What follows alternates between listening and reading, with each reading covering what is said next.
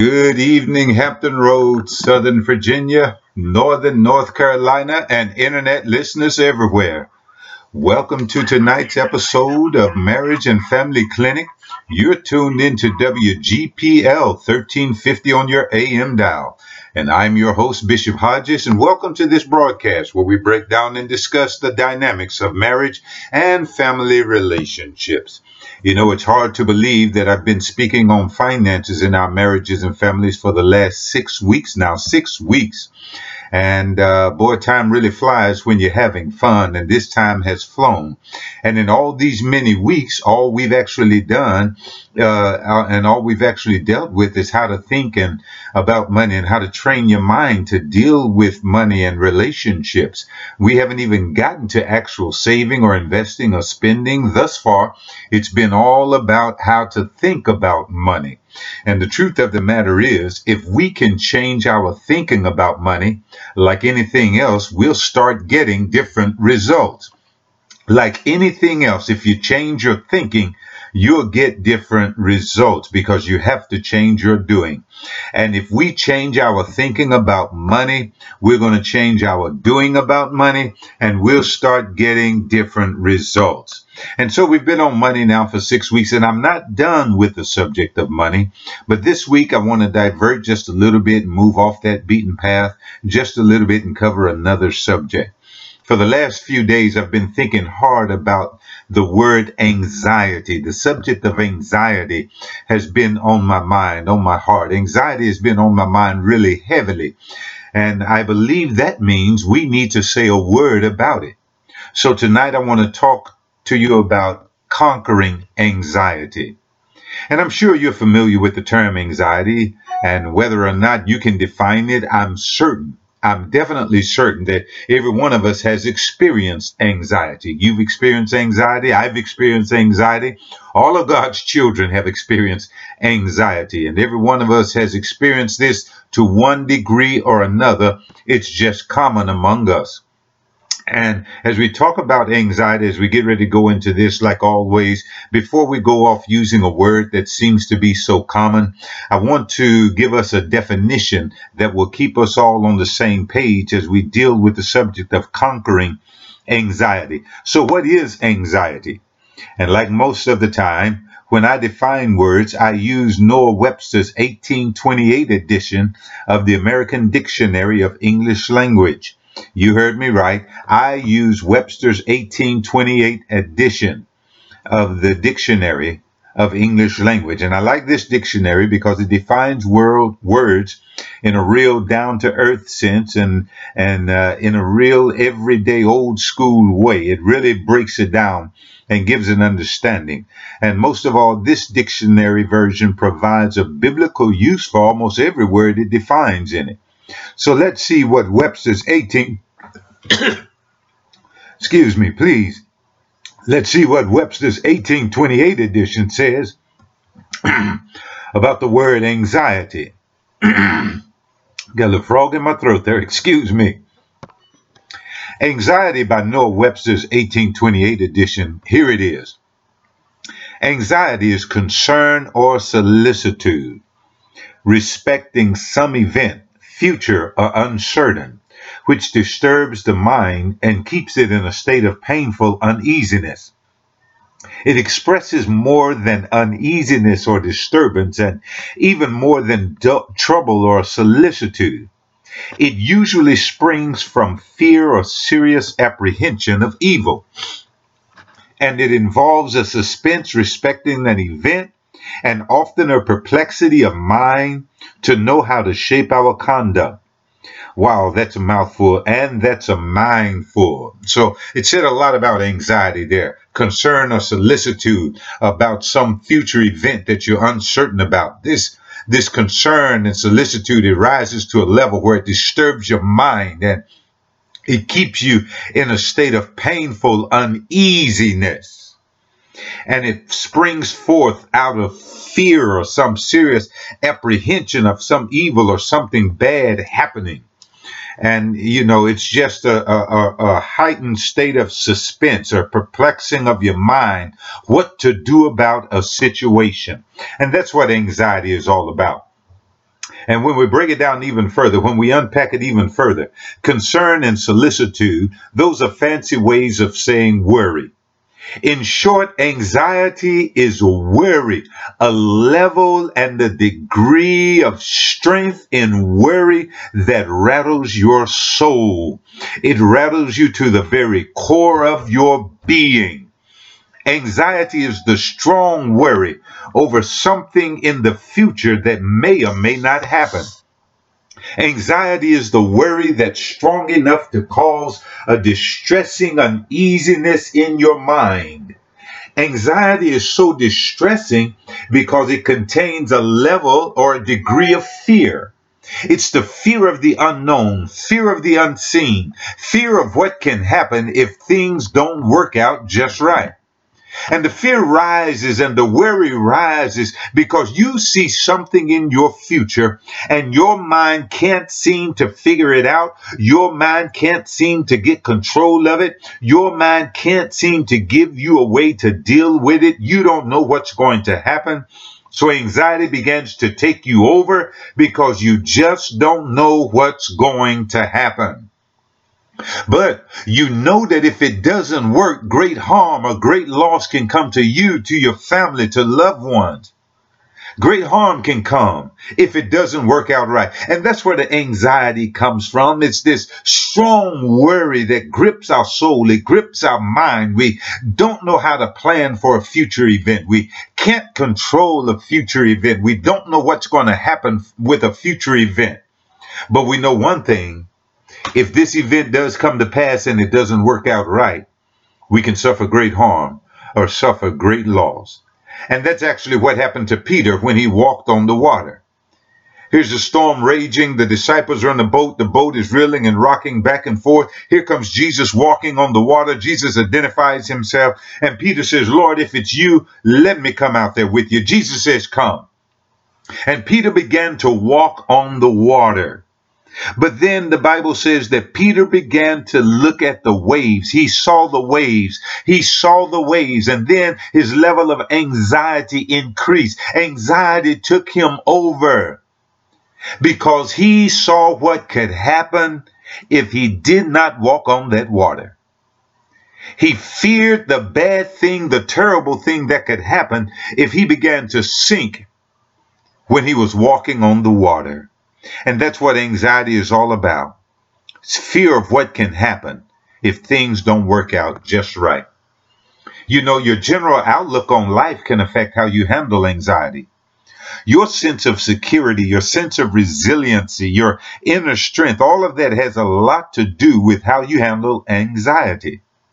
And if you're a person who generally feels less secure in the world, less secure in your environment, then anxiety can be a monster in your life. If you're a person who generally doesn't trust others, anxiety can be some Godzilla, some Frankenstein. Anxiety can be a real monster in your life. If you're a person who is more negative thinking than positive thinking, if you're more pessimistic than optimistic, anxiety can wreak havoc in your mind. And guilt can also add to your level of anxiety and help push you further into fear and despondency. Let me say that again. Guilt can mess with your mind and add to your level of anxiety, cause your uh, level of anxiety increase, push you further into despondency, push you further into fear, push you further into depression. That's what happened to Judas after he betrayed Jesus. He was filled with guilt.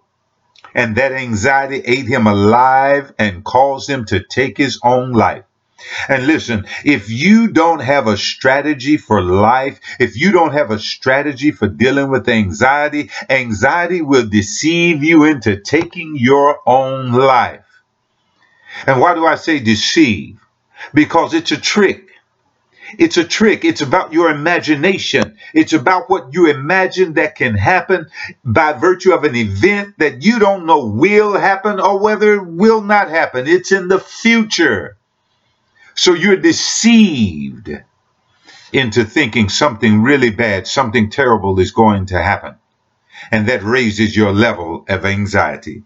And let me tell you something. Being a member of the human race means that there will always be something that can happen that we did not count on.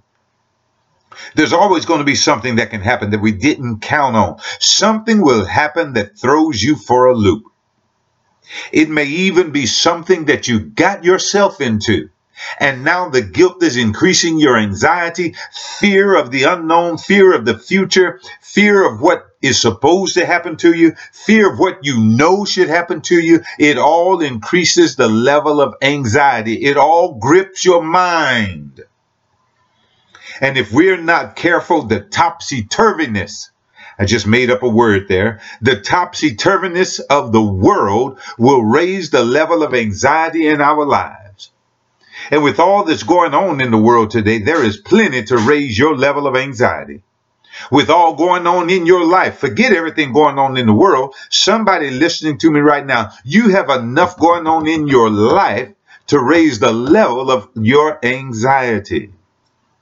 The stock market is on a roller coaster ride, raises anxiety. The economy is being affected by trade war with China, raises anxiety. Some of us are living from paycheck to paycheck. We recently endured a government shutdown that turned some folks' lives upside down and inside out. There's a lot going on to raise the level of anxiety. Why, just yesterday or day before yesterday, one uh, oil tankers in the Persian Gulf were attacked.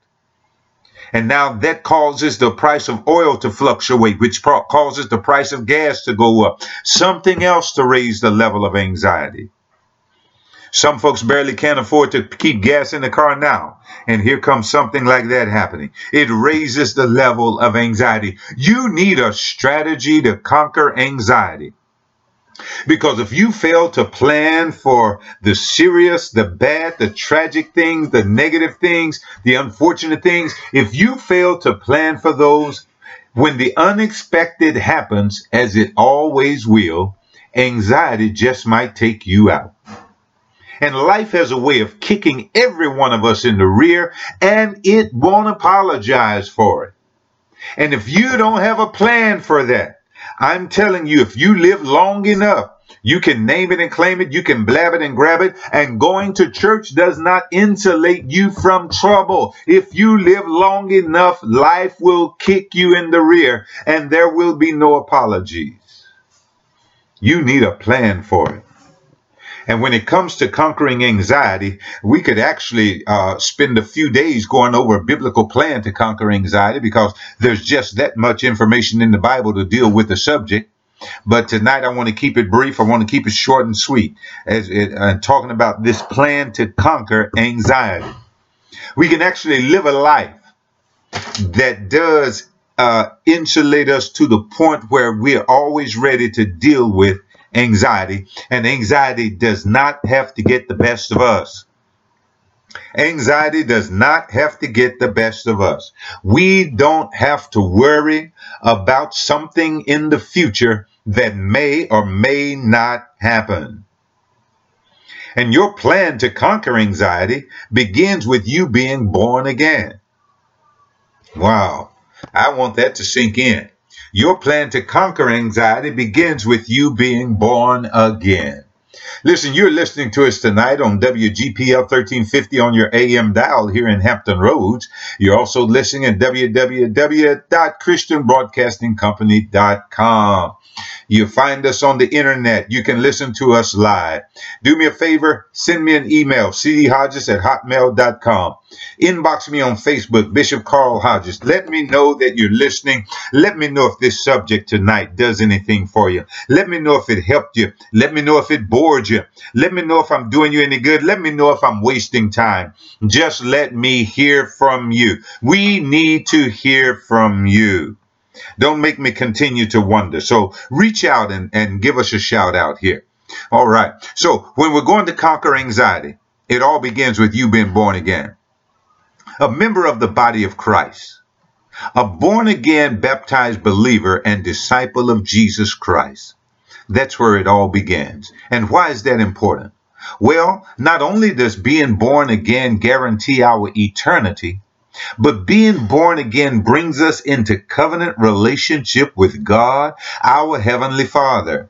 And He has given us many promises to secure us in our relationship with Him. Wow. Being in relationship with God is coming into a covenant relationship with Him. And covenant means that God promises that He will keep every promise that He makes. And when we come into covenant relationship with God, He gives us many promises 66 books worth of promises. And those promises secure our future, they secure our relationship with Him. And when you and I stand on the promises that God has given to us, when we stand on those promises and refuse to be moved from those promises, when we place our faith in those promises, confess those promises, trust in those promises, believe in those promises, we get to see God take care of us. Being a born again believer gives us the right to always believe and know and expect that no matter what happens, God will come to see about us. Wow, that's worth repeating. Being a born again believer, having faith in God, gives us the right to always believe and know and expect. We have the right to expect that no matter what happens, God will come to see about us. Let's look at some promises here. Again, I don't want to take all night and I don't have long. I just want to give you a quick, brief strategy to conquer anxiety. So, the first step in the strategy is you must be born again. You must be born again. And then we'll go over to Philippians 4 and 6. The message Bible reads, Don't fret or worry. Instead of worrying, pray. Let petitions and praises shape your worries into prayers, letting God know your concerns. Before you know it, a sense of God's wholeness, everything coming together for good, will come and settle you down.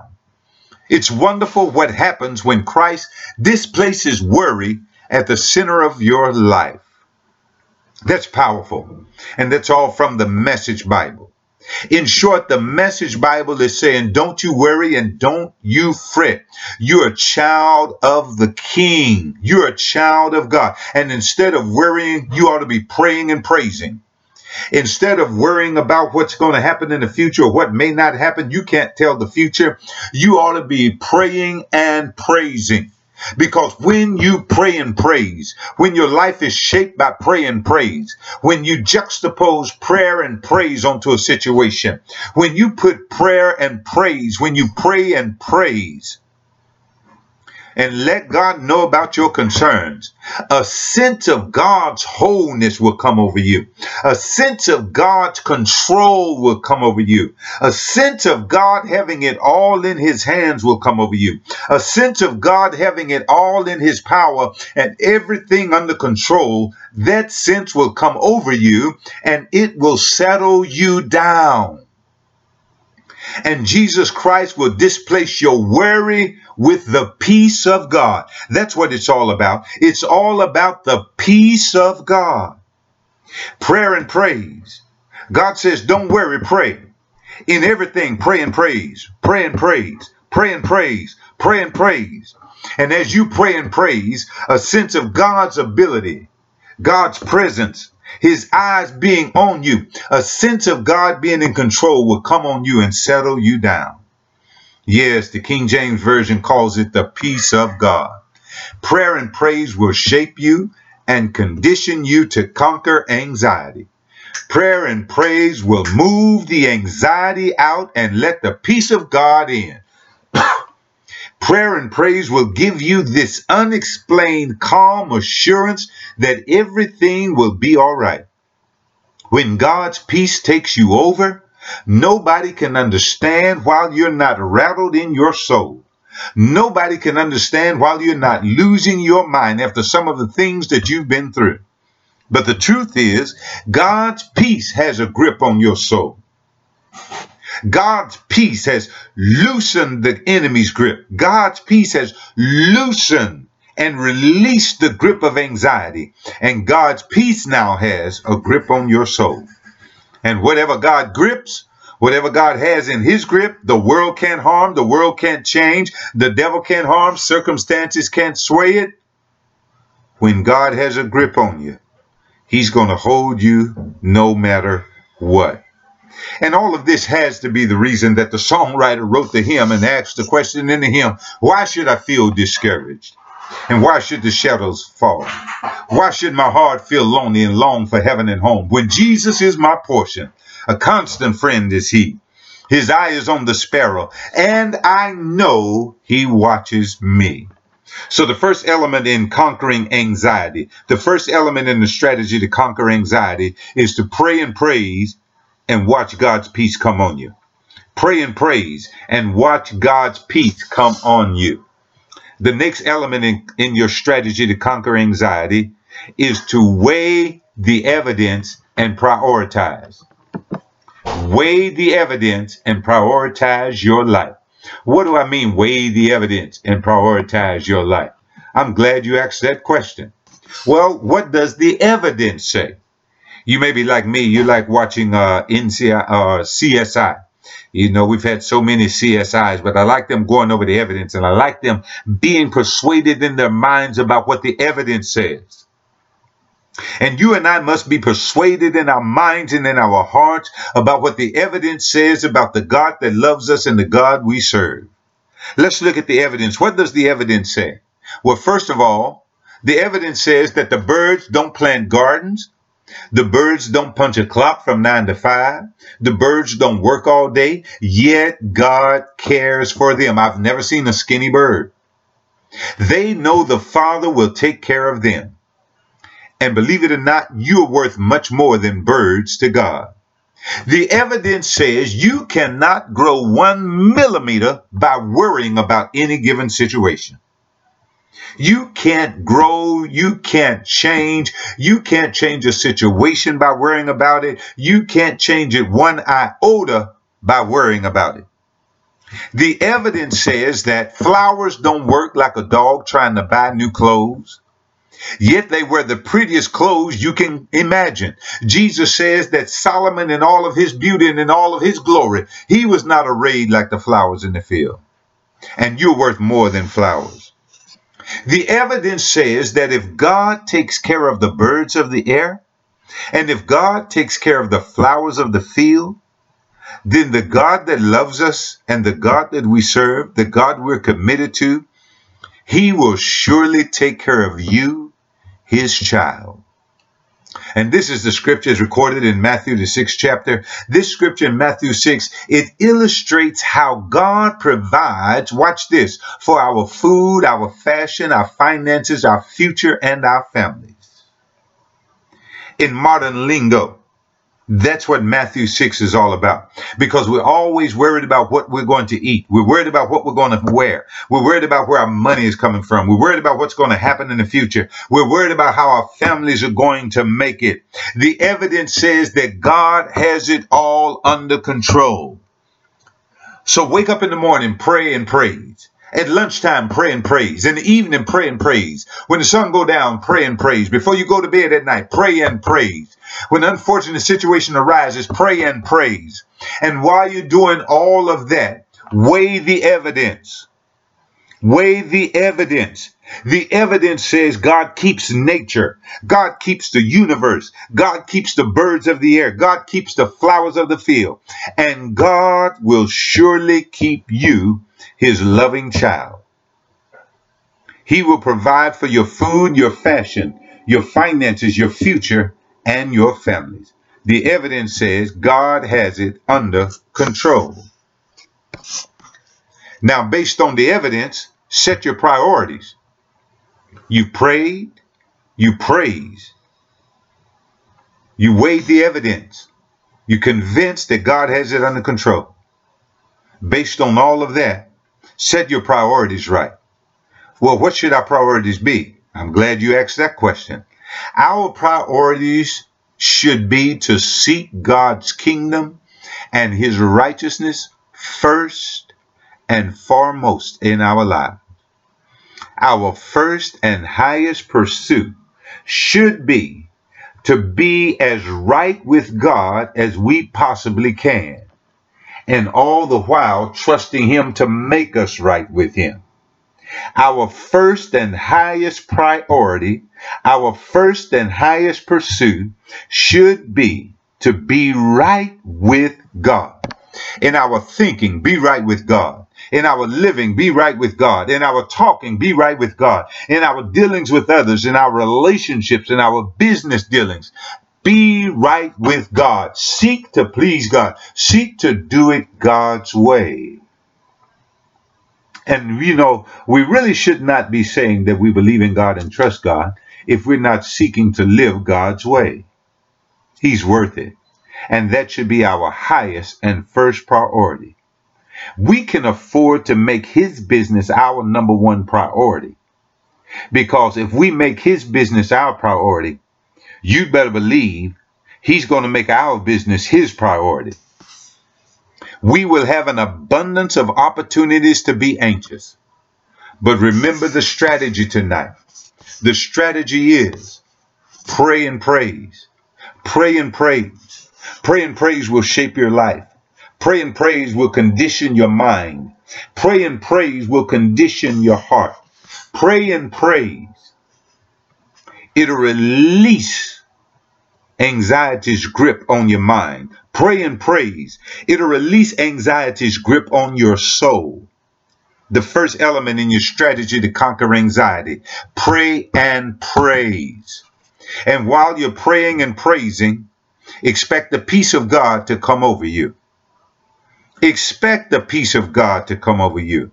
Why? Because when we're praying and when we're praising, we have every right to believe, to know, and to expect that God will show up in our lives and see about us. And after you pray and praise now, after you pray and praise, consider the evidence. Weigh the evidence. This is a faith builder right here. Weigh the evidence because the evidence says every bird lives, every animal in the field lives. Birds flying through the air. They don't have nine to five jobs. They don't plant gardens to eat, but God provides for them. He provides. The lilies in the field, the flowers in the field, they don't work jobs. They don't toil trying to find clothes to wear but God clothes them. And when God clothes the lilies in the field, the flowers that grow naturally, they're prettier than any apparel of ensemble that we can assemble and wear. And you're worth more than the birds to God. You're worth more than the flowers to God. Weigh the evidence. The evidence says God will take care of you because he takes care of what belongs to him. Listen, we will have an abundance of opportunities to be anxious. Life will always present us ample opportunities for anxiety to take over and take uh, our lives over. And if we allow it, deceive us into taking our own lives. But it doesn't have to be. Pray and praise. Watch God's peace come in and change your outlook. Weigh the evidence and make up your mind that God will take care of you. Expect Him to come through, and He will move. He promised. So I don't mind guaranteeing and promising also. He will move in concrete ways to come see about you when you can't even see about yourself. Then set your priorities. Pursue being right with God more than anything else in the world because you know God has your back. Now, somebody employ this strategy for conquering anxiety. Employ it in your life and get up and go get the victory. Listen, you've been listening to this week's episode of Marriage and Family Clinic right here on WGPL 1350 on your AM dial. Uh, join us again this same time next week. We'll be looking to hear from you. Uh, we're out of time, but again, I want to encourage you to reach out and contact me, reach out and communicate with me. You can email me, cdhodges at hotmail.com. Reach out to me on Facebook, inbox me, Bishop Carl Hodges. We want to hear from you, need to hear from you.